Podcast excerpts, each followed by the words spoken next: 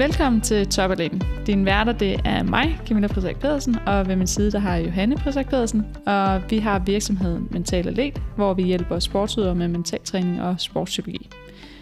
Vi var den anden dag taget til Idræts Hus i Brøndby, da vi havde en aftale med Anti Doping Danmark, som havde lyst til at gæste i vores podcast.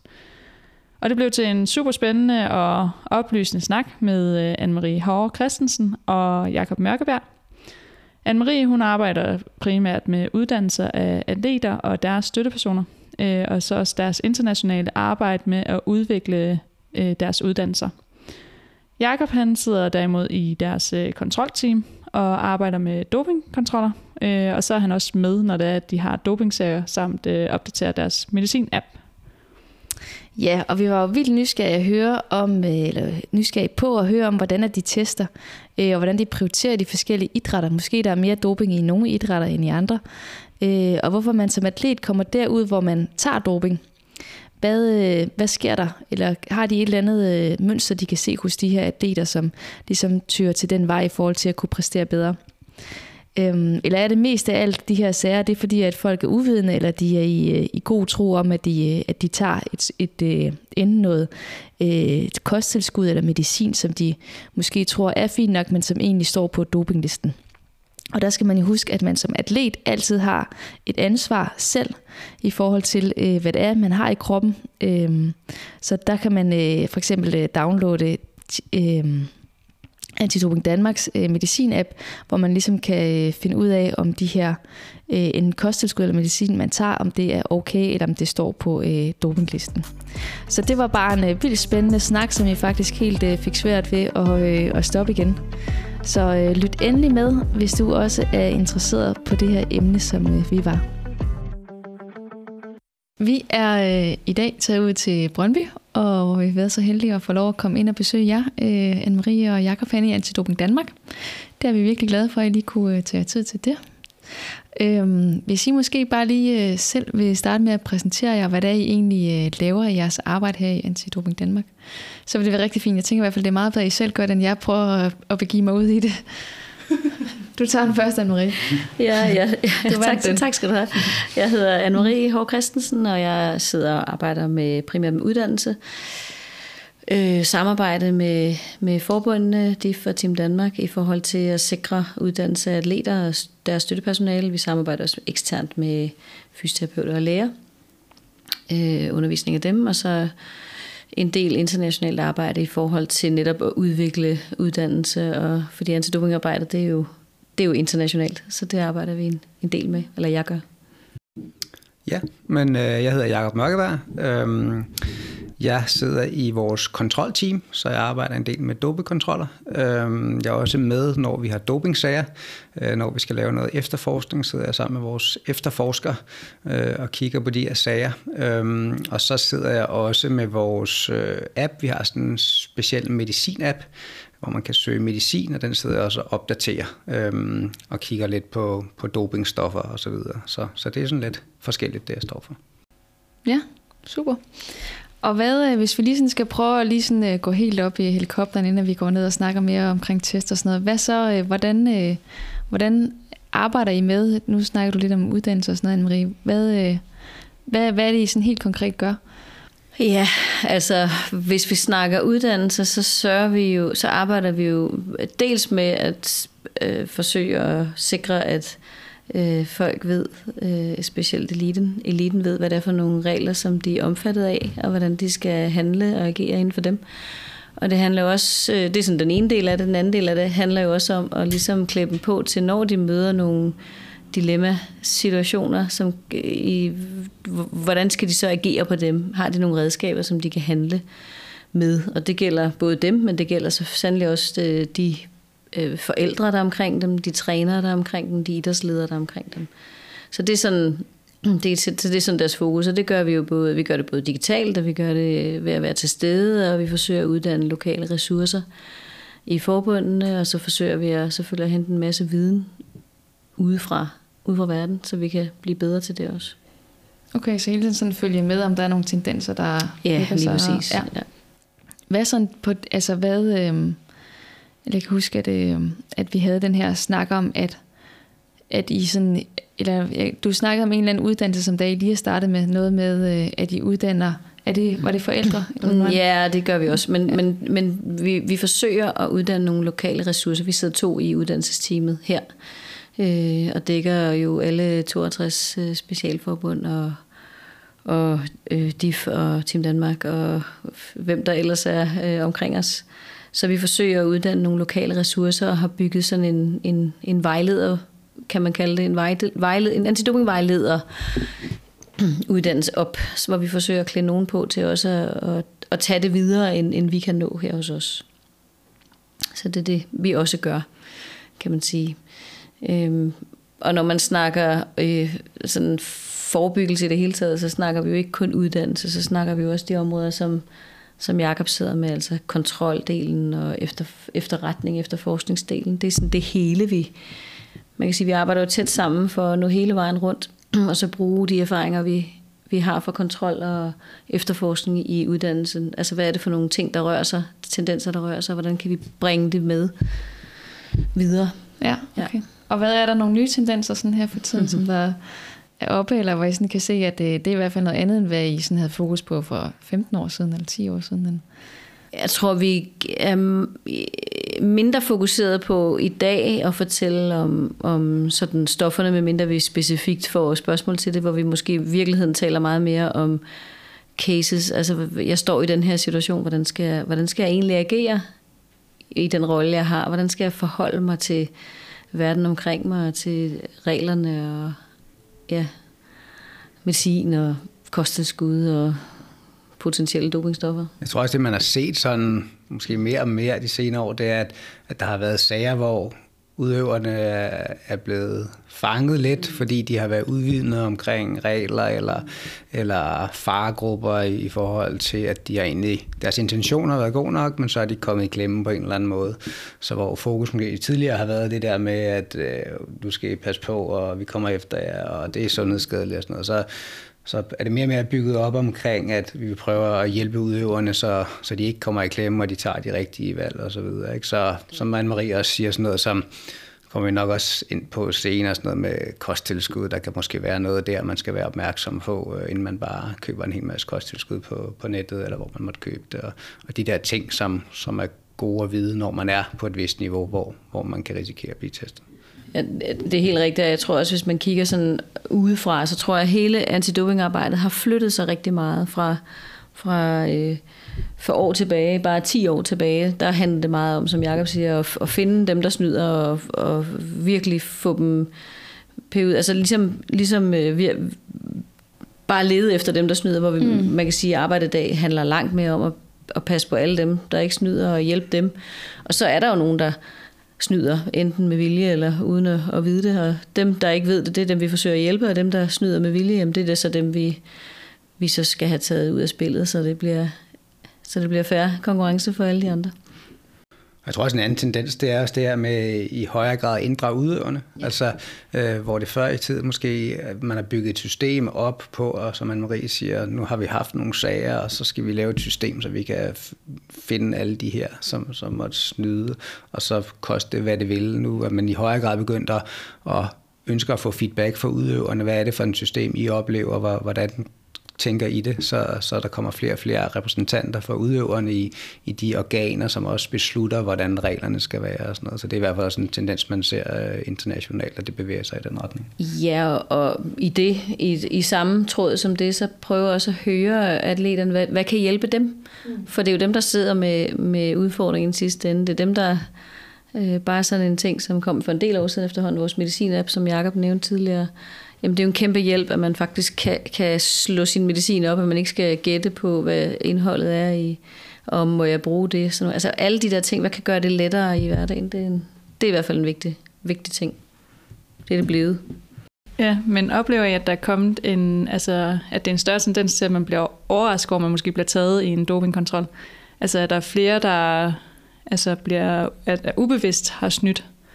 Det er lidt svært at sige, ja. men, men, men der er lavet nogle undersøgelser, som viser, at, at der er en, hvad skal man sige, en hel del af dopingsagerne, som skyldes egentlig, at folk de har taget et kosttilskud, eller de har fået noget medicin, eller øh, de ikke har været bevidste omkring det, de har gjort, så intentionen ikke har været at dope sig. Øh, og det er også derfor, jeg tror, at nu man, man prøver at bevæge sig lidt væk fra det her, hvor man også... Et eksempel det er, at, at laboratorien på langt de fleste dopingstoffer, så er det egentlig bare sådan lidt sort eller hvidt.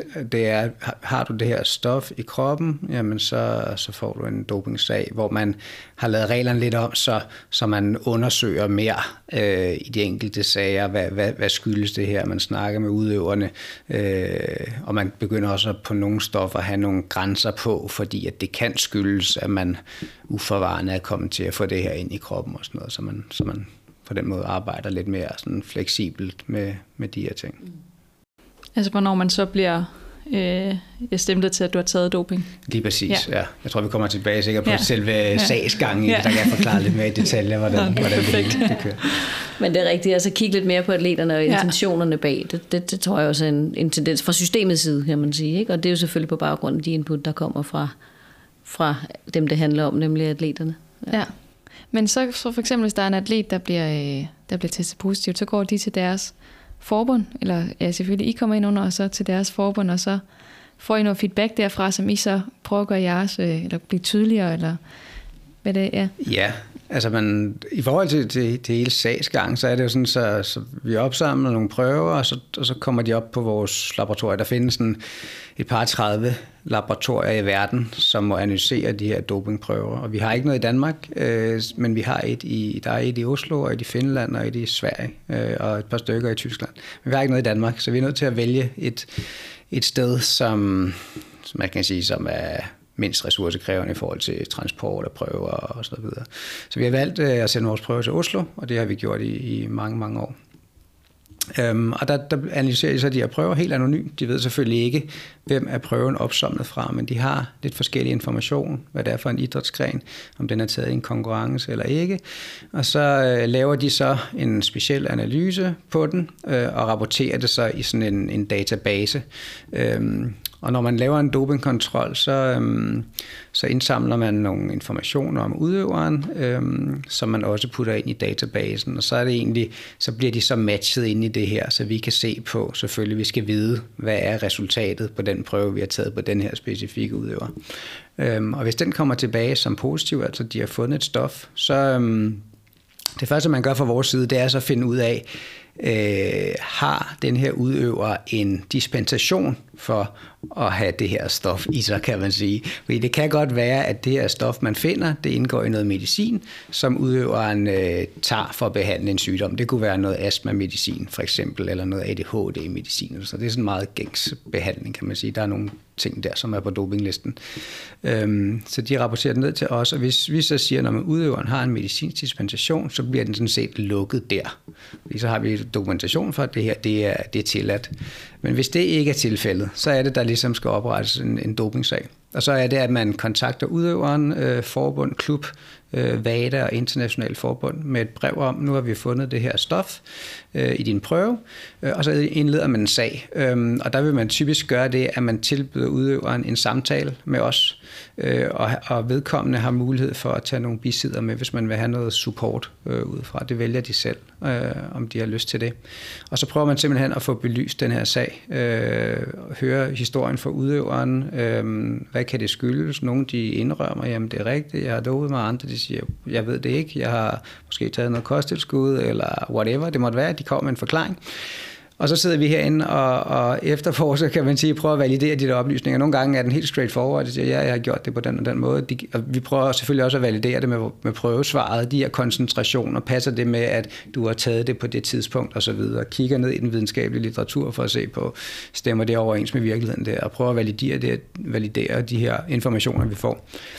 Og så når vi så har afsluttet vores efterforskning, så overdrager vi sagen til vores jurist, så går der jura i den, så skal de så kigge på, hvad er det, vi har fundet ud af, og hvad er det, denne her udøver skal indstilles til af sanktion. Og der er sådan nogle forskellige regler, altså juridiske regler i forhold til, hvad er det for en type stof, hvad har intentionen været, har udøveren for eksempel kunne give oplysninger om andre, der doper sig, så kan man få en reduceret sanktion osv. Så, så alle de her informationer kommer ligesom ind i hele det juridiske puslespil, øh, og så bliver øh, sagen så indbragt fra den nævn, så indstiller vi til en eller anden sanktion.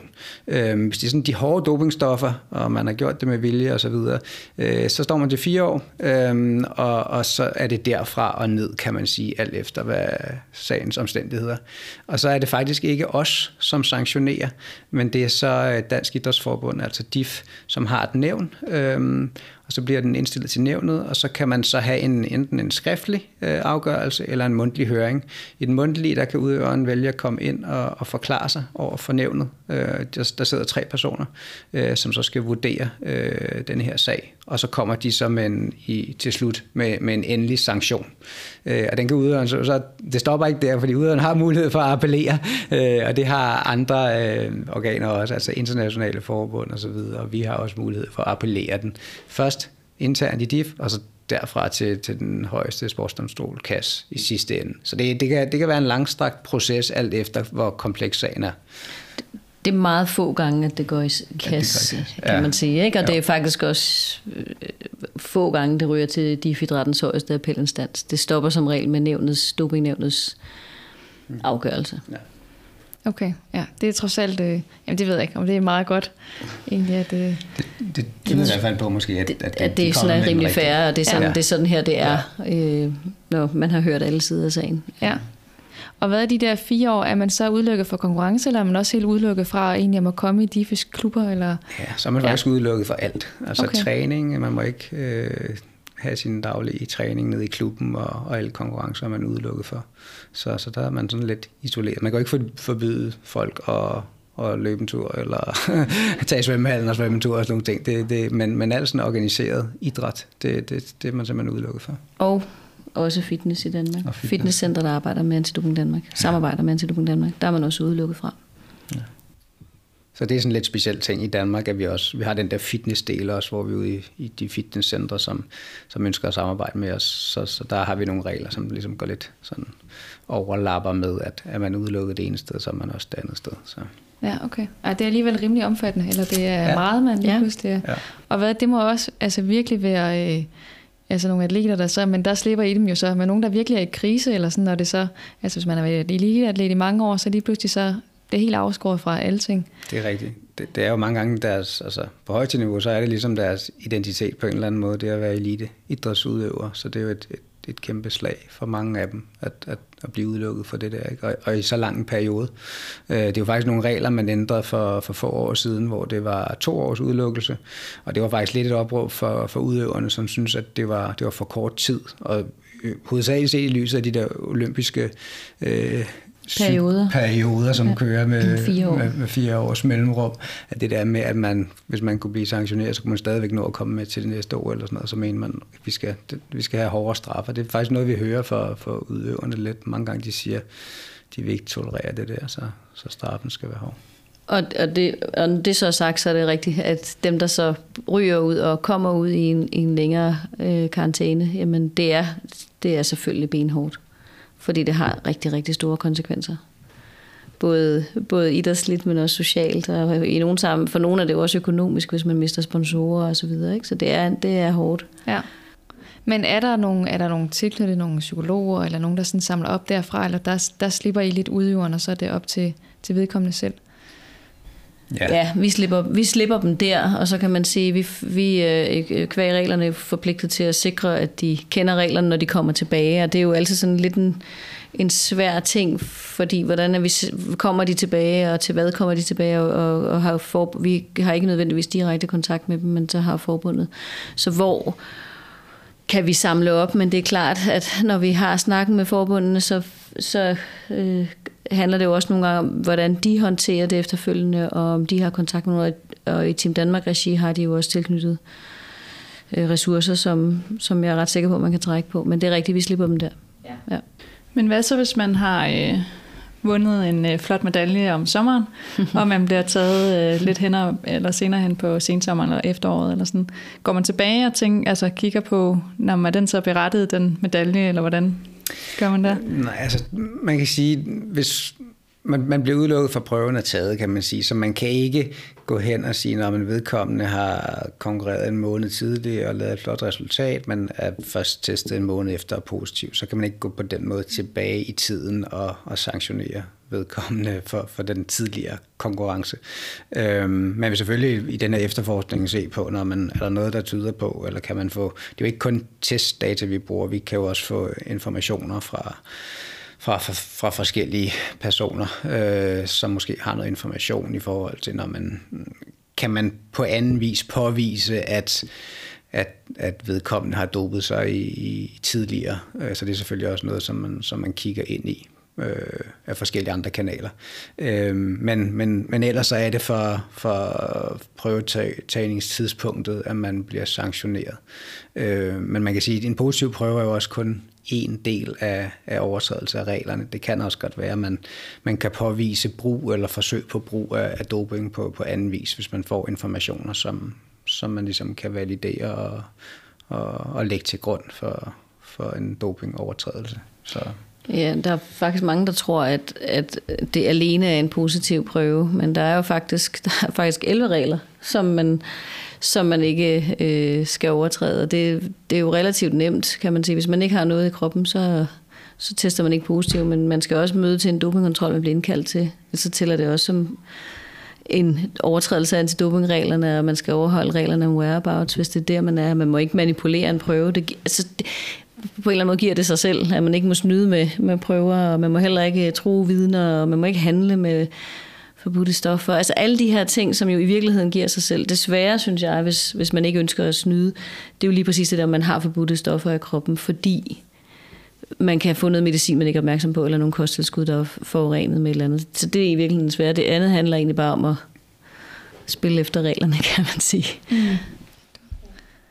Og hvad så... Øhm Altså, kan I se, jeg ved ikke, men sådan, altså, er der sådan et eller andet øh, altså system i, eller nogle tider, I ved, eller sådan, altså, sådan perioder i, øh, over sådan en karriere, hvor, det, altså, hvor I sådan ser, at folk er måske mere sårbare, eller der er tendens til, at, øh, at, at I ser den samme øh, persontype, eller sådan i løbet af, ja.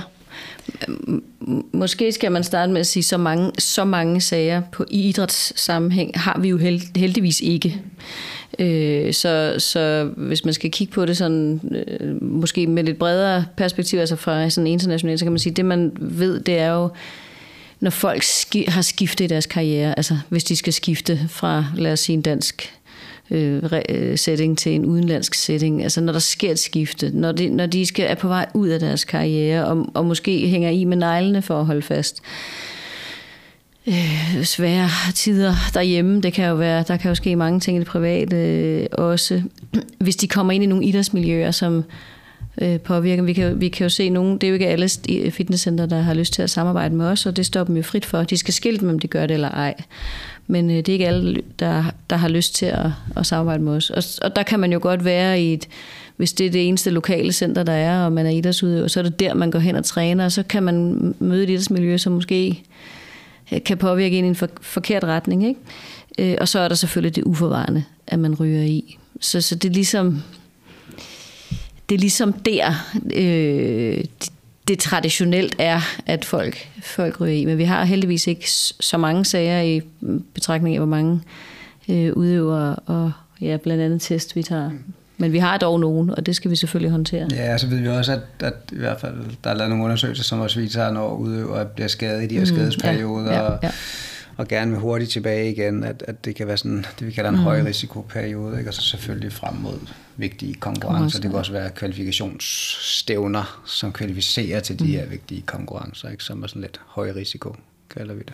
Alle, alle tidspunkter, hvor det ikke bare glider derud af efterplanen, der kan man sige, så er der altid en potentiel risiko for, at man griber ud efter løsninger. Er det noget, I tager højde for i forhold til, hvornår I så tester? Altså tænker I over sådan, okay, nu er der værd at være kvalifikation til det her, så der er yeah, man mere... Ja, det gør vi. Så, så vi har i forhold til vores testprogram, der, altså sådan helt high level, så har vi jo x antal kroner allokeret til testning, ikke? Så vi har noget til forebyggelse, noget til øh, efterretninger, uddannelse, noget til fitness, øh, noget til kommunikation osv. Så har vi sådan en relativt stor pose penge til, til testning, og der skal vi jo prøve at finde ud af, hvordan bruger vi de her penge smartest. Øhm, så, så vi laver sådan en, en overordnet risikovurdering, fordi vi skal finde ud af, hvad er det for nogle idrætsgrene, som er, har den højeste risiko for, at, at folk de doper sig der. Så, så der har vi sådan et, et, et, et større proces, som bliver opdateret en gang om året, hvor vi kigger på, hvad er der for nogle fysiologiske arbejdskrav i idrætsgrenen, øh, hvor god er man i Danmark til den her idrætsgren, er der noget økonomiske øh, ting, som, som gør, at man kunne, øh, er der mange penge i sporten osv. Så, så vi har nogle forskellige parametre, øh, vi kigger på der, og så rangerer vi simpelthen idrætsgrenene øh, i sådan en tabel der over, hvad der er højst risiko, og så allokerer vi så i første omgang øh, alle de prøver, vi skal opsamle på et år, som er cirka to tusind om året i idrætten i vores eget program. Dem fordeler vi så på de her idrætsgrene. Og så når vi har gjort det, så dykker vi så ned i den enkelte idrætsgren og kigger på, øh, har vi nogle udøvere herhjemme, som er rigtig dygtige i den her idrætsgren. Øh, det kan være nogle danske atletikudøvere eller nogle danske cykelryttere. Øh, og så ryger de typisk ind i det, der kalder, kaldes den prioriterede testgruppe. Øh, og der har vi cirka hundrede herhjemme i Danmark for forskellige idrætsgrene. Øh, og det er, det er de bedste udøvere herhjemme. Og det er så dem, som skal indberette de her whereabouts, som man måske har hørt lidt om, sådan det her øh, fænomen. Men det, det betyder egentlig, at de skal i en database, skal de så indberette, hvor de er henne, altså hvor de sover og hvor de er henne en time om dagen, så man, så man ved, at vi kan fange dem, når de ikke er i konkurrence. For det er det, historisk vis har man, har man fundet af, da, da hvad skal man sige, antidopingsystemet øh, var nyere, der, der typisk så dukkede man op til konkurrencerne og testede folk der, og, så, og der vidste man, det vidste udøverne godt, så, så der var de ikke dopet, kan man sige. Ja. Så, øh, så, så fandt man ud af, så havde de dopet sig, nogle af dem, øh, inden konkurrencen, og så vidste de, hvornår stofferne var ude af kroppen, og så kunne de stadigvæk få den effekten præstationsmæssigt, når de kom til konkurrencen. Så fandt man ud af, om det måske smart, vi kan teste dem uden for konkurrence, og så lavede man så et system her, hvor det er så kun de bedste, som så skal indberette de her whereabouts. Så vi kan komme, og så kan vi teste dem. Det behøver ikke at være i den her øh, en times straffetid. Vi har faktisk mulighed for at teste dem på alle tider af døgnet, alle dage i løbet af året. Så kan vi komme hjem til dem og, og banke på døren, og så, og så lave den her dopingkontrol. Så det er en måde, vi gør det på. Og så ellers så kommer vi også til, til konkurrencer og også til træninger. Øh, uannonceret, så, så folk de, de ved selvfølgelig ikke, hvornår vi kommer. Og, og det gælder jo også, når, ikke bare i Danmark, men det gælder jo også, når folk er på træningslejre i udlandet, eller til konkurrencer i udlandet, og hvis ikke vi selv gør det, så samarbejder vi med vores kolleger rundt omkring i verden. Så det er ikke sådan, at man bare siger, nu tager jeg på træningslejre og gemmer mig et stykke tid. Altså, der, der, der er sådan et fint system bygget op omkring det. Ja. Og så er de, de danske udøvere så ikke kun underlagt vores testning, men når de kommer op på et vist niveau, så har vi også det internationale forbund, som også øh, vil teste, og de har også de her prioriterede testgrupper. Så, så de kommer også ud og, og tester, både på hjemmeadresse og til konkurrencer og træninger osv. Og, så videre. og der, der, så skal vi prøve så sammen med dem øh, at koordinere testningen, så vi ikke møder op øh, samme dag osv. Så, så det, det, det prøver vi at koordinere, så, så det giver mening, ikke? Øhm, ja. Så, så det er sådan, det, det. Og måske skal man tilføje, det er i hvert fald det, vi hører tit. Faktisk, selvom det er, det er benhårdt at være på whereabouts, det er der ingen tvivl om. Men jeg synes også, at det vi hører fra atleterne, det er, jamen det er sådan, det er, det er en del af gamet, og det er faktisk okay, fordi det, det giver mig bedre muligheder i min konkurrence. Mm. Det, det synes jeg er det, vi møder. Hvor lang tid er man på den her whereabout? Mm. Så længe man er god nok. Ja. Er det så hver dag, man... Uh... Ja, altså så, så reglerne er sådan, så, så man skal indberette for det kommende kvartal. Så, så når for eksempel øh, det bliver første januar, så har vi sådan en deadline, der hedder fjorten dage før. Det vil sige, midt i december skal man indberette for næste kvartal. Så der skal man ligesom i systemet have lagt de informationer ind.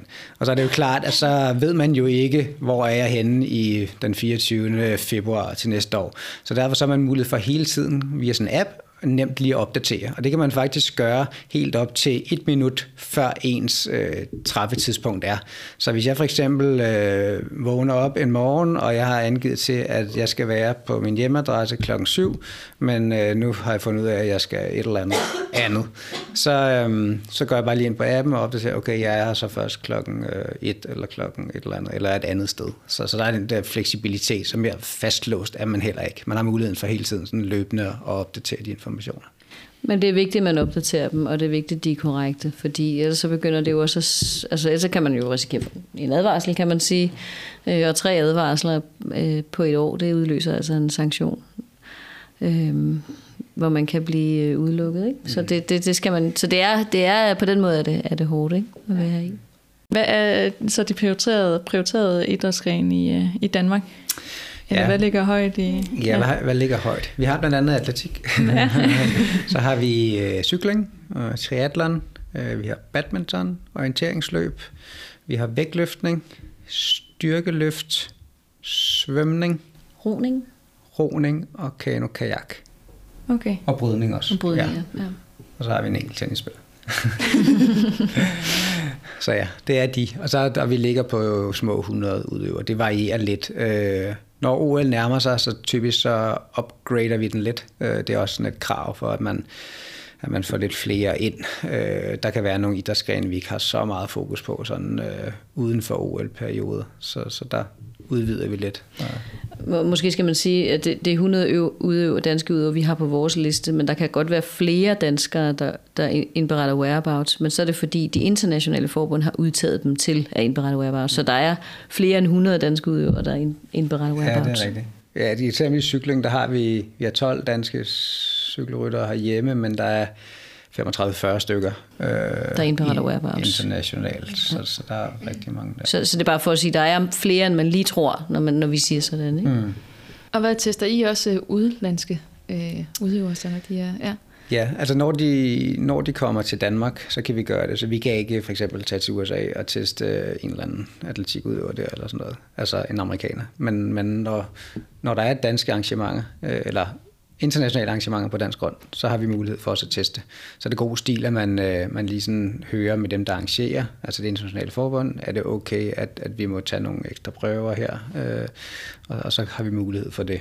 Så det er, og så ellers, så, så er det mange gange, når der er et eller andet internationalt stævne, øh, et eller andet håndbold-E M, eller når der er V M i styrkeløb for eksempel, så er det det internationale forbund som arrangør, men så mange gange, så booker de os, så de spørger os, kan I stå for dopingkontrolarbejdet, så vi bruger vores kontrollanter, men det er ligesom dem, som, hvad skal man sige, står for det på den måde, at det er dem, der, hvis der kommer en sag, så er det dem, der kører sagen, og det er prøverne tæller i deres statistikker, ikke i vores. Men vi har så mulighed for at gå ind og supplere, hvis vi tænker, okay, der kommer nogle interessante her, dem vil vi godt teste, så spørger vi lige, er det okay? Og så, ja, så kører det sådan. Ja. Men hvad og hvordan? Altså nu var du også inde på, Jakob, det her med, at, det, at man helst sådan skal koordinere lidt, men hvordan reagerer folk øh, typisk, når de sådan bliver, altså hvis man møder op hjemme på hjemmeadressen, og så skal øh, testes? Jamen, langt, langt de fleste tilfælde, så er folk meget øh, indstillet på det og åbent og sådan noget. De ved ligesom, det er en, det er en del af gamet, og de ved, de, de bliver testet nogle gange om året, så, så man kan sige, der er selvfølgelig nogle gange, det passer bedre end andre, det ved man også selv. Øh, er der lige, eller nogle af dem har også børn og familie, og det er måske lige et lidt dårligt tidspunkt og sådan noget. Så, men, men, men langt de fleste tilfælde, der, som Anne-Marie også siger, så, så ved de, det er ligesom en del af gamet, det er Det, det er en del af at være udøver på højt niveau, øhm, og så kan man sige, så er det jo heller ikke flere gange end som sådan det er. Altså man har et minimumskrav til tre test om året til dem der, at de fleste bliver testet lidt mere, men, men det, det er trods alt sådan til at have med at gøre, det er ikke sådan, så de bliver testet hver dag i en måned eller sådan noget. Det, det er det svære for dem er typisk det der med at få indberettet rigtigt og husket det. Altså det, det er det, der lægger presset på dem, det er ikke så meget, at vi kommer, tror jeg. Det er i hvert fald ikke det indtryk, jeg har, når vi snakker med folk, så, så overvejende, som, så er det positivt. Ja. Ja. Og så går vi egentlig også meget ud af, sådan, jeg tror, vores, det, i hvert fald også det feedback, vi hører fra udøverne, vores kontrollanter har fundet en god balance. Om selvfølgelig så er de en myndighedsperson derude og skal følge nogle regler, men, men det, det er også nogle mennesker, og de er hjemme privat og, og lige skal føle sig lidt frem, og det er de rigtig gode til. Vi har sådan et, et specielt hold af dem, som kommer ud på og tager de her whereabouts-kontroller, som har gjort det de fleste af dem i mange, mange år, som kender den der balance til, at, øh, hvordan de skal agere i det der, den der specielle situation, kan man sige. Mm. Ja, okay.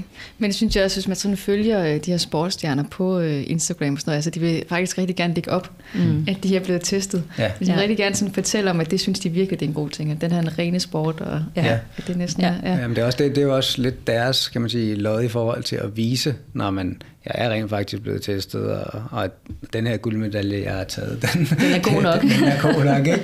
Der er også ja. nogle gange, folk spørger, når man kan I ikke komme og teste mig, fordi at, ja. et eller andet, ikke? Ja. Men altså, ja, ja. Det, man kan ikke sådan, som sådan, ja. Man kan ikke selv planlægge sine test, så, så, vil, ja. så vil man kunne, ja, så vil det være det, der manipulerer systemet, så det kan man ikke. Nej. Nej, men vi snakker nemlig også godt lige om... om ikke om at manipulere testet.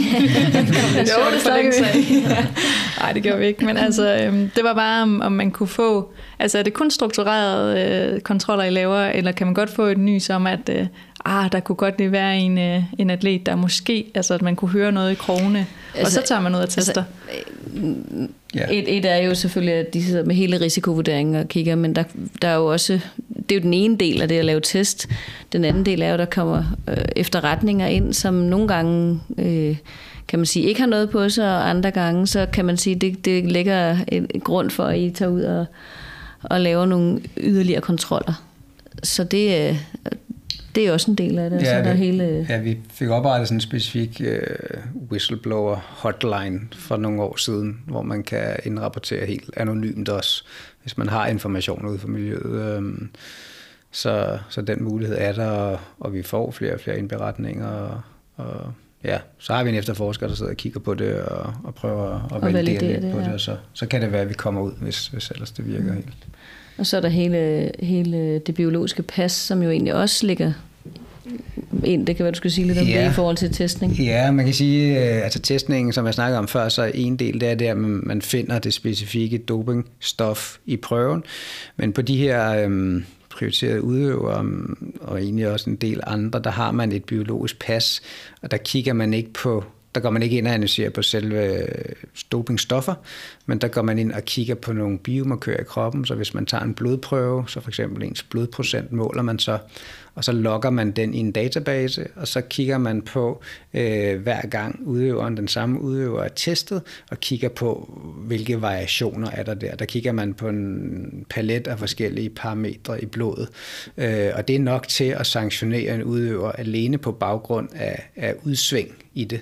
Øh, så det er sådan lidt større proces, hvor man har en ekspertgruppe. I første omgang er det sådan en, en matematisk model, som kigger på, hvor unormalt er det her resultat i forhold til dine tidligere. Så hvis jeg tester dig i dag, og dit resultat øh, ligger sådan uden for skælet i forhold til, hvad du plejer at gøre, så rejser det som et flag.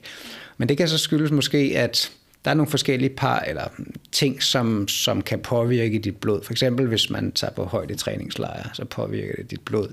Hvis du dyrker sådan en rigtig intensiv træning over en periode, så vil det også påvirke sammensætningen af dit blod. Hvis du er syg. Hvis du er syg, der kan også være nogle ting der. Så, så der har man sådan et ekspertpanel, som, som kigger og får nogle informationer omkring de her specifikke prøver, der er opsamlet.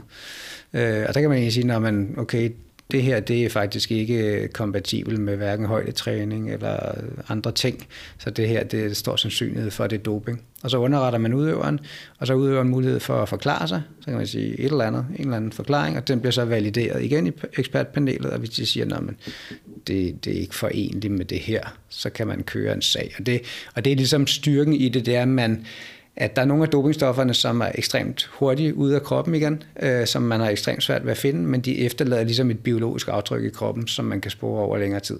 Så, så det er helt klart styrken ved de her biologiske pas, det er, at, at det giver en, en længere sporingstid. Og man ser øh, en del sager, specielt inden for atletik, øh, som bliver kørt alene på grund af det her. Tidligere var det i cykling, øh, nu ser man langt de fleste af de her sager alene på blodpasset, det kommer fra atletik.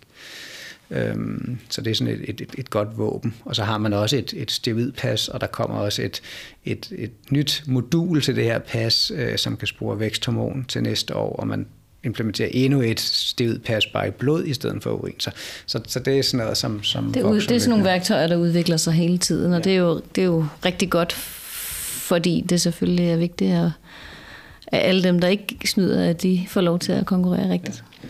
Og det vi kom fra, det var egentlig også i forhold til målrette testningen. Ja, så, så er det sådan, om det kan godt være, at det her det ser lidt unormalt ud, men ikke unormalt nok til, at man vil kunne køre en sag på det. Men, men så kan man sige, så kan vi teste vedkommende lidt mere, dem som har de her unormale ting, i forhold til dem, som har normale biologiske pas. Så kan man ligesom allokere ressourcerne til dem, som der tyder på at lave noget, og man kan lave nogle ekstra specielle analyser osv. osv. Så på den måde bruger man det også sådan i testplanlægningen. Ja, ja, for den er vel god nok, hvis man bare har, bare har været nede og lave en masse højdetræning. Mm. Altså den er vel... Øh... Ja, man kan sige, at højdetræningen, den, den er sådan lidt speciel, fordi at øhm, for det første så, så påvirker det det biologiske pas, men ikke i den samme grad typisk, som hvis man doper sig. Øh, men så den, den anden del af det, det er, at, at du reagerer, der er kæmpe store individuelle forskelle på, hvordan du reagerer på at tage, både præstationsmæssigt, fysiologisk, men også dit blod, hvordan, hvordan det ændrer sig. Så man har sådan en, en tendens til, hvad, hvad man forventer, men, men hvis man læser ned i litteraturen, så er der ret store forskelle på, hvordan den enkelte blodværdier ændrer sig i højden, og, og ikke nok med det, så er der også, kan der også være forskel på, hvis du for eksempel tager på højdestræningslejr i morgen, øh, og er der i fire uger, og kommer ned, og vi måler dit blod, så det respons, du får der, kan være forskelligt for, hvis du tager dig ned om et år og laver præcis det samme. Så, så der, og det skyldes, at der er også noget i forhold til kost og træning og sådan ting, hvad du gør, når du er dernede, som påvirker. Så det er lidt kom- kompleks, kan man sige. Ja. Er det må virkelig være, eller det må der også nogle, altså ikke nogle gange, så skal jeg udøve en, sådan en del gange. Altså, jeg tænker bare, det må være ja, sådan en, nogen, der ligger lige på grænsen. Jo, tit. Det er rigtigt. Øhm, altså man kan sige, det, det, der er kæmpe stor forskel på i selve sagsgangen. Øhm, I de her biologiske sager med biologiske pas, så, så kan der sagtens komme en masse pingpong frem og tilbage, og så bliver der, udøveren har så en ekspert til at komme med et eller andet, og så kommer det tilbage og siger, det tror vi ikke på, så kan det være, at de finder en anden ekspert, som har en anden ting, og den kan godt køre frem og tilbage i lang tid, noget flere år nærmest. Hvorimod at i sager, hvor det er lidt mere, man har fundet et dopingstof, de er mange gange lidt mere clear-cut, kan man sige. Så selvfølgelig så er der undersøgelser, og det kan også godt være, at vi skal tilbage og, og kigge på de informationer, vi har fået af udøvere eller andre, og tilbage igen og lidt frem og tilbage, men, men det er typisk lidt nemmere, fordi du har trods alt, du ved, der er et, et dopingstof i prøven. Hvis jeg skal tilføje noget til det, så, så er det jo sådan, at man i dag kan gemme dopingprøver op til ti år. Og det sker jo, det sker jo ikke med alle, fordi med bare os, der alene tager to tusind i idrætten og, og nu også nogen i fitness, så gemmer man ikke alle prøver i ti år. Men der, hvor man tænker, der, der har det en værdi, og det kunne være for eksempel til et O L, der vil man typisk gemme, ikke alle, men en række prøver, og så kan man genteste dem i ti år. Det betyder der også, at nogen, der så, når, når analysemetoderne øh, jo så på de ti år også er blevet bedre, så kan man faktisk spore nogle ting, og man gemmer dem jo også typisk, hvis man har en forventning om, at her er der noget, men vi kan ikke finde det. Øh, men det kan vi så inden for de næste ti år. Og det har også betydet nogle gange, at der er nogen, der har mistet nogle medaljer efter nogle år, ikke?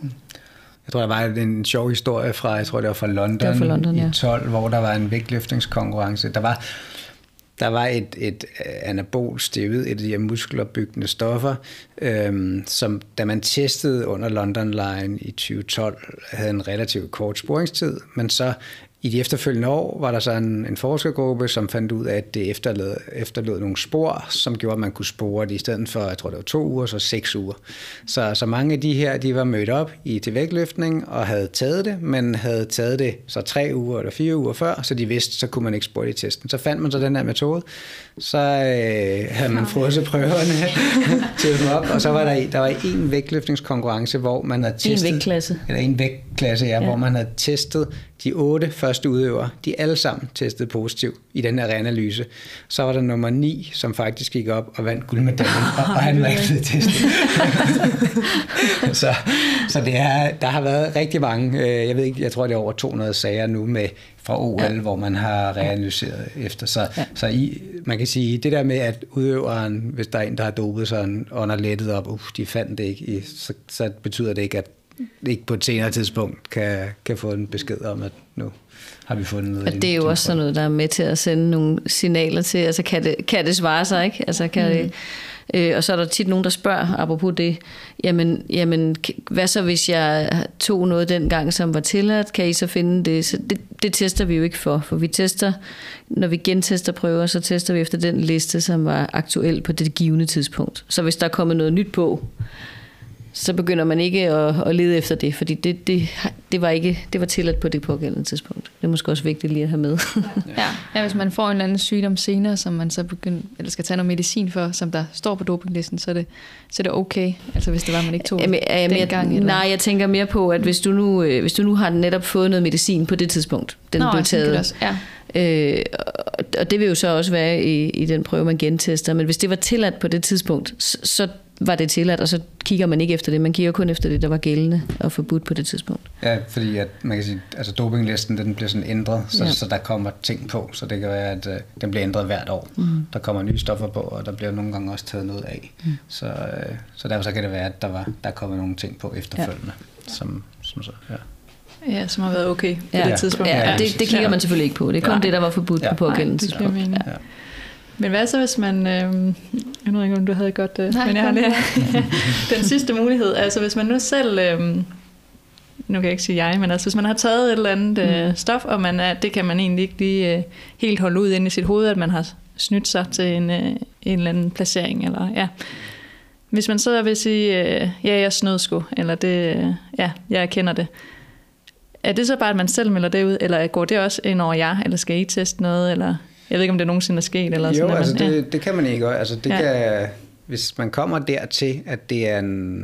Man har sådan et, et begreb for, det hedder prompt admissions, hvor man går ind, egentlig, hvor det ikke, der ikke ligger en positiv prøve til grund, men man går egentlig ind og siger, når man jeg har været dopet, så kører man stadigvæk en sag, og så bliver sanktionen så bare det kortere. Men, men, men det kan man gøre. Okay. Men man, man, man vil forvente en, en sanktion, øh, selvom man selv kommer, og vi ikke vil have fundet ud af det, hvis vedkommende ikke var kommet. Nej. Så det er også en mulighed. Ja. Der, der yes, bliver oprettet yes. en dopingsag. Der er jo også nogle eksempler, nu tænker jeg lige på, på Nasri, som mm. det kan være, du, du kan bedre huske sagen, jeg kan. Han var i... Jamen, det var... brugt en forbudt metode. Ja, det var, en, var... det var en fodboldspiller, som havde, øh, som havde været på en, en klinik i Spanien, tror jeg det var, mm. øhm, for at få noget behandling, og de giver sådan noget væskebehandling, hvor man får det direkte ind i, i blodåren, og, og det er kun tilladt op til et vist volumen over en vis tidsperiode. Øhm, og han, han havde så fået nogle vitaminer i den her behandling, fordi så han troede, han kunne blive mere frisk. Øhm, og det, det var så ren uvidenhed, det havde han ikke troet var, var forbudt formentlig, så, så klinikken der, for ligesom at promovere, at de havde en stor stjerne i deres klinik, og, og få noget god reklame, så er de så lagt sådan et, et op på, var det på Twitter, eller ja, et eller andet, Twitter, sådan et ja. billede af ham, der stod ja, der, jeg har lige fået, fået den her behandling. behandling. Og så startede man en undersøgelse, jeg tror det var UEFA eller FIFA, ja, ja, eller sådan noget, som så UEFA. fandt ud af, at han havde brudt øh, antidopingreglerne, og fik en... Det var, det var ikke stoffet, der var forbudt, det var metoden, der var okay. forbudt, fordi han havde fået sådan en stor volumen af det, man ikke må få. Ja. Okay. Så det er også en dopingsag, kan man sige, hvor man sådan lidt indirekte får indrømmet noget. Det er selvfølgelig også lidt dumt. Ja. Man ikke lige kender reglerne. Det er en dyr. Ja. Ja. En dyr sponsoraftale. Ja. Men hvad hvis... Øhm, eller for eksempel, nu ved man jo bare, at der er nogle sportsgrene, eller altså for eksempel cykelsporten, der har man jo virkelig fundet mange... Øh, altså, jeg har haft mange dopingsager, jeg tænker sådan igennem tiden. Kan man så se det egentlig sådan øh, altså på idrætten? Kan man se, at det sådan smitter af, at der er... Øh, så færre, der dyrker cykling, eller færre, der kommer op på højeste niveau, eller... Det har ikke noget at sige. Jeg, nu kender jeg ikke lige medlemstallene Ej, i, de, ja, i cykling i Danmark, men man kan sige, det, man, det jeg tror, vi kan se, og det kan Jakob måske øh, enten bede eller afkræfte, det vi kan se, det er jo, at... Øh, nej, lad mig starte et sted. Hvis man kigger fra min stol på hele det forebyggende arbejde og hele uddannelsessetupet, så har de et meget, meget stærkt setup, for eksempel cykling, og det har man jo som en konsekvens af, at den historik, der har ligget. Og jeg tror også, man kan sige, at øh, der bliver fundet færre, færre ting, øh, og, og der er færre positive prøver i cykling, end der... Altså, det findes jo stadigvæk. Der er jo altid nogen, der vil snyde. Det ved der, det der er alle idrætter. Det er sådan set ligegyldigt, om det er dart, eller atletik, eller cykling, eller hvad det er. Men, men der er mindre af det, og det er selvfølgelig også, fordi det har større bevågenhed, og der er større risiko forbundet med det, og fordi man, har en, man er meget mere ops på de her ting, og, og forsøger at, at forebygge sig. forebygge rigtig meget. Ja, okay. Ja, det er heller ikke min fornemmelse, at det på den måde smitter af i medlemstallet og sådan noget. Jeg, jeg kan huske, at, at der var de her skandaler i forbindelse med Tour de France, eller for eksempel tysk T V, de boykottede der vil ikke sende og så videre, men, men det er ikke min fornemmelse, at, at medlemstallet er nedadgående. Nej, for det er jo ikke det samme, fordi der er nogen, der snyder på allerhøjeste niveau, er det jo ikke det samme som, at jeg kan holde op med at kunne lide at cykle, eller dyrke atletik, eller noget andet. Heldigvis for det. Ja, heldigvis. Det heldigvis for det, ja. Ja, ja. Det er også derfor, det er vigtigt at tage dem ud, der snyder, sådan, så vi mm. alle sammen kan have det sjovt, både med det, vi gør, og når vi kigger på det, ikke? Ja, fordi man tænker også det der med, eller hvis, øh, altså hvis, for eksempel nu træner vi nede i Sparta, mm-hmm. øh, og der kommer Anti Doping Danmark en gang imellem på besøg. Mm-hmm. Øh, og så, altså sådan, det kan jo ikke undgås, at det sådan lidt påvirker miljøet, eller sådan, man kan jo godt sådan begynde sådan at tænke lidt, nah, hvorfor er de her igen? Eller sådan, er de ude efter nogen? Eller sådan, er det... Ja, det må også være sådan en balancegang hele tiden. Jeg, sådan for... Ja, jeg håber lidt, mm. også dem, der hører det her, mm. de tænker, øh, øh, ligesom at vi tænker, at vi har flyttet fokus meget for at jagte nogen og finde nogen, at vi faktisk forsøger at forebygge, og, og at det også er en fordel for dem, der bliver testet. Det kunne sige, at jeg, jeg bliver faktisk testet, og jeg vil gerne testes, fordi... Øh, og jeg er så god, så jeg bliver testet rigtig meget. Altså, jeg, tror, jeg håber lidt, det er det, man tager med sig. Øh, og, og i den... I den sammenhæng er jo også, at der så nogle gange er nogen, der snyder, og dem tager vi så ud af spillet, ikke? Det, jeg håber lidt, det er sådan, man, man ja. ser det. Ja, så jeg tror, det er sådan en balance i vores testprogram. Mm. Det er sådan en balance, at der er sådan en, en målrettet del, men mm. så er der også den der lidt mere sådan... Forebyggende. Forebyggende opmærksomhed. Ja. Oh, der er, det oh, der er det findes altså. Noget, det, de det kommer findes. Faktisk og tester også. Ja, gang imellem, så, dem, ja. altså, så, så vi må hellere huske, huske ja. det. Ja. Altså, jeg så på et tidspunkt, der var til en konference et sted, hvor, hvor der var en, som... Øh, fortalte lidt om kriminalitet og hvordan man kunne inddele sådan en generel befolkning i sådan tre grupper, som man havde dem, som begik kriminalitet, øh, og det var cirka, jeg tror det var i U S A, eller fem procent eller sådan noget af befolkningen ville begå kriminalitet. Lige meget hvad du gjorde, lige meget hvor lang en fængselsstraf man ville have, eller hvad sanktionen måtte være, eller hvor meget forebyggende du puttede ind over, så var der altid være den her lille gruppe, som no matter what vil gøre det. Og det er dem, som vi skal putte alle vores bedste værktøjer ned over for at finde. Og så vil der være den her øh, femogfyrre procent cirka, som er dem, som sådan laver sådan lidt en, en beregning ind i hovedet. Hvad får jeg ud af det? Hvad er konsekvenserne? Og sådan noget. Dem, som du ved, kan tippe begge veje, alt efter hvordan de bliver påvirket. Det er dem, som vi forhåbentlig, forhåbentlig kan påvirke rammer. Både ved at komme ud en gang imellem og teste og lave nogle, øh, lave nogle uddannelser og noget forebyggende. Og så har vi den sidste halvdel, som er dem, som no matter what, de vil aldrig nogensinde gøre det. Og dem behøver vi ikke bruge så mange ressourcer på. på, hvis vi kan få isoleret den del. Det er selvfølgelig ja. lidt svært, ikke? Men, ja. men det er også derfor, vi, vi, vi har forskellige data, som kan give os nogle indikationer af, hvor er det, vi skal kigge, ikke? Altså blandt andet med risikovurdering og sådan nogle ting og sager, ikke? Og så er der nogle gange, hvor vi er mere derude, bare lige for at vise fladet. Fordi det også har, fordi det også er en forebyggende... Altså, så, jeg tror, jeg startede med at sige, at når vi arbejder, så alt det, vi laver, både uddannelse, men også testningen, og alt det, vi laver, det er jo det er forebyggende. Ja, men jeg fornemmer også, at eller nu, øh, nu var jeg op til ti tusind meter op øh, i D M-ugen op i Aalborg, hvor jeg så fik fornøjelsen af at, at blive testet. Mm. Øhm, og der, der, der synes jeg da også, at stemningen var, altså der er overhovedet ikke noget, åh, oh, nu øh, du er taget ud til test, eller altså det er en god stemning, og folk vil egentlig gerne, og, og vi sidder så op, øh, ja, både herrer og, og damerne, og og egentlig hygger sig rigtig meget med det. Mm. Altså det ikke, og ja, hvem kan drikke mest af det her vand, fordi efter sådan ja. varm ti tusind meter, der tager det lidt tid, inden man ja. kan tisse noget, ja. Ja. Men, men egentlig, at øh, ja, der er altså tillid til, og sådan en god sted, altså det, man tænker ikke som en kontrol som sådan, eller nej. At nu er der nogen efter mm. en, det er egentlig bare, ja, selvfølgelig skal vi, ja, ja. og at øh, det ville da være super irriterende at vinde eller tabe til en, der har snydt. Altså, så man vil jo også godt øh, ja. Ja, have den bidrage rene. Til systemet, ja, lige præcis. Ja. Øh, ja, ja. Og det er jo dejligt at høre fra en, ja. der selv lige testede. Det faktisk også er sådan ja. det samme indtryk, som vi har, ikke? Ja, ja. ja. Det føler der ud ja. i miljøerne i hvert fald, at ja. det er sådan. At... Ja. Lige præcis, og det er, også, det er meget, meget få tilfælde, hvor... Mm. hvor vores kontrollanter rapporterer noget tilbage om, at det har været en dårlig oplevelse øh, i idrætten, ikke? Og, det, og man kan, der er selvfølgelig nogle situationer, ikke? For eksempel i holdidrætsgrene eller sådan noget, hvor der er nogen, der skal, de har spillet en eller anden håndboldkamp op i Nordjylland og skal tilbage til Sjælland og skal nå en, er der noget, et fly eller en færge eller et eller andet. Hvor eller det er sent om aftenen, sent om og de vil aftenen, gerne hjem, ikke? Og, hvor ja. det er sådan lidt, ah, det var lidt irriterende det her, ikke? Ja, så, eller de har lige tabt, og så er det ja, også ja. irriterende, ikke? Altså, men det er jo en del, del af det også, så, ikke? Det. Så, og der kan man jo godt forstå, ah, det var ikke lige... i dag. Vi havde ja, håbet, I kom forbi. Nej, men, men ellers så langt de fleste øh, kontroller meget, meget positiv tilbagemelding fra udøvere og fra dem omkring udøverne også.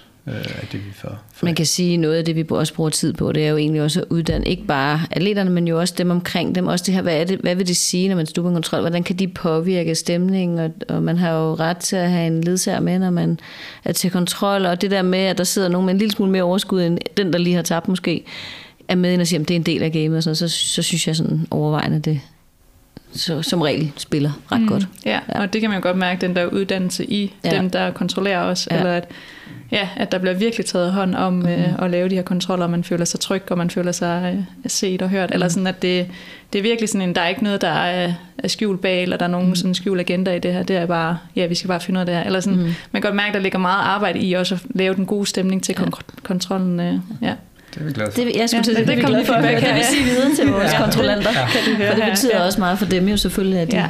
Ja, det kunne man godt gør mærke. Et godt stykke ja. arbejde. Ja. I den grad, ja. Fordi der er jo også noget i det her med at skulle ind i et rum sammen, og altså, det bliver jo altså, lige ja. noget tid, man kommer til at have sammen mm. der, når man skal. Det er rigtigt, ja. Ja. Ja. Så det er da virkelig, ja, eller det gør meget for, at man ikke føler, at det er en eller anden ja, sur kontrol, man skal mm. til. Ja. Mm. Men hvad er det så, når det så øh, ja, nogle af de her ting, man kan komme til og, og tage, øh, hvor det ikke har været øh, ens mening egentlig, og øh, vil snyde sig til en sejr eller en god præstation? Hvad er det typisk især der? Øh? Jamen altså, jeg vil nok sige, at, at der har været en del sager, hvor der er noget kosttilskud, altså hvor man... hvor man har taget et eller andet, man ikke lige har fået tjekket ordentligt. Og det er sådan lidt, den der kosttilskuds øh, ting, det er sådan lidt en, en jungle øh, faktisk at finde rundt i, fordi at hvis man har medicinproduktionen, der er der et ekstremt stærk kontrol af hele produktionen og renheden og så videre og så videre. Det har man ikke rigtig inden for, for kosttilskud. Så, så, så der er ikke de samme... Øh, krav til, til kosttilskud, som, som der er til, til medicin. Øhm, og derfor så har man fundet ud af, at, at en, i nogle tilfælde i hvert fald, så har øh, dem, der producerer det, de har måske haft en sidegeschæft, hvor de producerer nogle dopingstoffer også, og så kører de det igennem det samme, øh, og så bliver de forurenet. Eller også så, hvis de for eksempel øh, proklamerer, at, at oh, det, det her det giver dig så meget energi, eller det, det giver dig så store muskler, så har de lige puttet lidt, lidt ekstra i, som er forbudt, for at de skal have den effekt, som de ligesom reklamerer med, øh, uden selvfølgelig at putte det på ingredienslisten, fordi de ved, at, at, at det er forbudt. Øhm, så der har man set en, en del eksempler på, at, øh, at der er nogen, der i god tro egentlig har købt noget, hvor der ikke har stået dopingstoffer på, og så har man fundet ud af, at, at det rent faktisk har indeholdt dopingstoffer.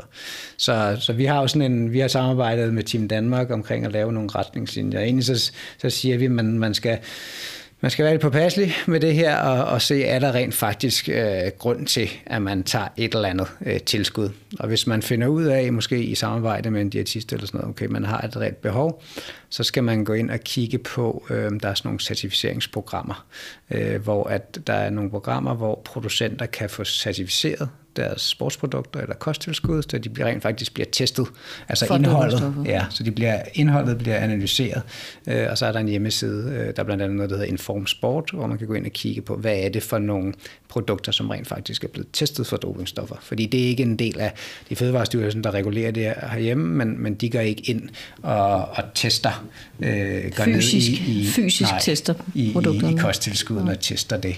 Øhm, så det siger vi til udøverne, og det er også det, vi øh, ligesom har informeret om på vores hjemmeside. Der er en fare ved det her, men, men hvis du absolut mener, at det er nødvendigt, så gå ind og kig på de her, som er certificeret gennem de her systemer, så kan det i hvert fald minimere risikoen for at tage et eller andet.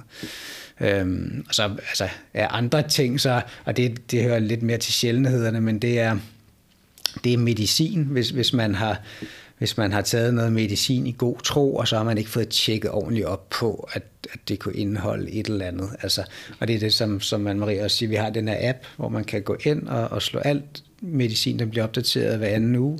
Øh, og vi har, hvad skal man sige, snablen nede i Lægemiddelstyrelsens database, så vi får alle medicinopdateringer direkte ind øh, i vores system. Og så kan man, hvis man tager noget medicin, kan man ligesom få den til sin favorit, og så kan man øh, se, så får man også besked om, hvis der sker ændringer til det her og sådan noget, så, så man undgår det. Der har været nogle eksempler også øh, af nogen, der har fået medicin, også i god tro, eller også af, af læger tæt på, som ikke har troet, at der var noget, så alligevel. Så. Der sker jo tit det, at når man, når man er udøver, og det er måske også sådan læreren til dem, der lytter med her, jamen så har man det, der hedder objektivt ansvar, og det vil sige, at man har ansvar for, at man har i sin krop, selvom det er en læge, der har sagt, at du skal bruge det medicin.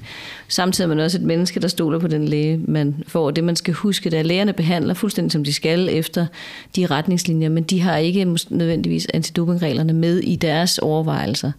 Så det, man skal gøre som atlet, det er, at man skal teste sin medicin. Man skal simpelthen downloade vores app, den hedder Anti Doping Danmark, den er fuldstændig gratis, og den skal man Den skal man have på sig, og så skal man slå op, om der er noget medicin, man skal være opmærksom på. Og nogen, når man når et vist niveau, så skal man jo have tilladelse til at bruge den, inden, inden man tager den. Og det er en medicinsk dispensation. Og der kan man jo... Det er ikke sikkert, man kan finde ud af, skal jeg søge? Så kan man ringe ind og spørge, om man skal søge. Men det er nok noget af det, man, det er vigtigt, man er opmærksom på. Og så, som Jakob siger, med kosttilskuddene, det er sindssygt vigtigt, at man... Øh, det, det, kan, det kan give mening nogle gange, at man skal have et kosttilskud. Men det kan være, at man skal, man skal løbe... Øh, hvad ved jeg... hundrede kilometer, eller, eller sidde på en cykel i seks timer, otte timer i Tour de France, jamen, så skal du jo have noget, du kan ikke stå af og spise noget mad, så, så skal du have en eller anden form for kosttilskud, så det kan godt være, at det giver mening. Øh, men det er vigtigt, at man ved, hvad det indeholder, eller i hvert fald minimere risikoen, og, og det gør man ved at sikre sig, at, at det, jeg bruger, det er i hvert fald blevet testet, så jeg har gjort, hvad jeg kunne, fordi det i sidste ende er det udøveren, der har ansvaret. Ej, det er en ting, som jeg tror ikke, vi måske skal snakke så meget om, men, men det er også, øh, hvis man rejser til konkurrencer i nogle steder af verden, så øh, kan der være en lille risiko for, at man kan få noget ind gennem fødevarer. Øh, og jeg ved ikke, om I kan huske, men der var en cykelrytter, der hed Contador, som havde den her bøf-historie, øh, hvor han havde fået en bøf, apparently, fra Mexico. Så, så der er... Altså for eksempel, men det er faktisk, så kan det yes, være tilfældet. Ja, så, så der er steder... Specielt skal man være opmærksom på Kina og Mexico, at de kan... Der bruger de nogle vækstfremmer til deres opdræt af forskellige dyr i fødevareproduktionen, kan man sige, som, som man godt kan få spor af. Men, men der har man heldigvis været inde nu og regulere sig mod små koncentrationer af det her.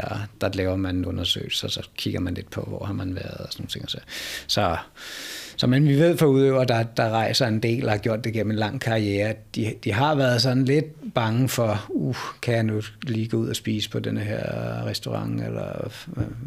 Ekstra opmærksomhed i hvert fald, mm. i, i visse lande. Og det er selvfølgelig... Kina, Kina og Mexico primært. Så, ja. så, så, så kan det godt være, at man griner af Contador, om han har fået det for bøffen, det ved man ikke.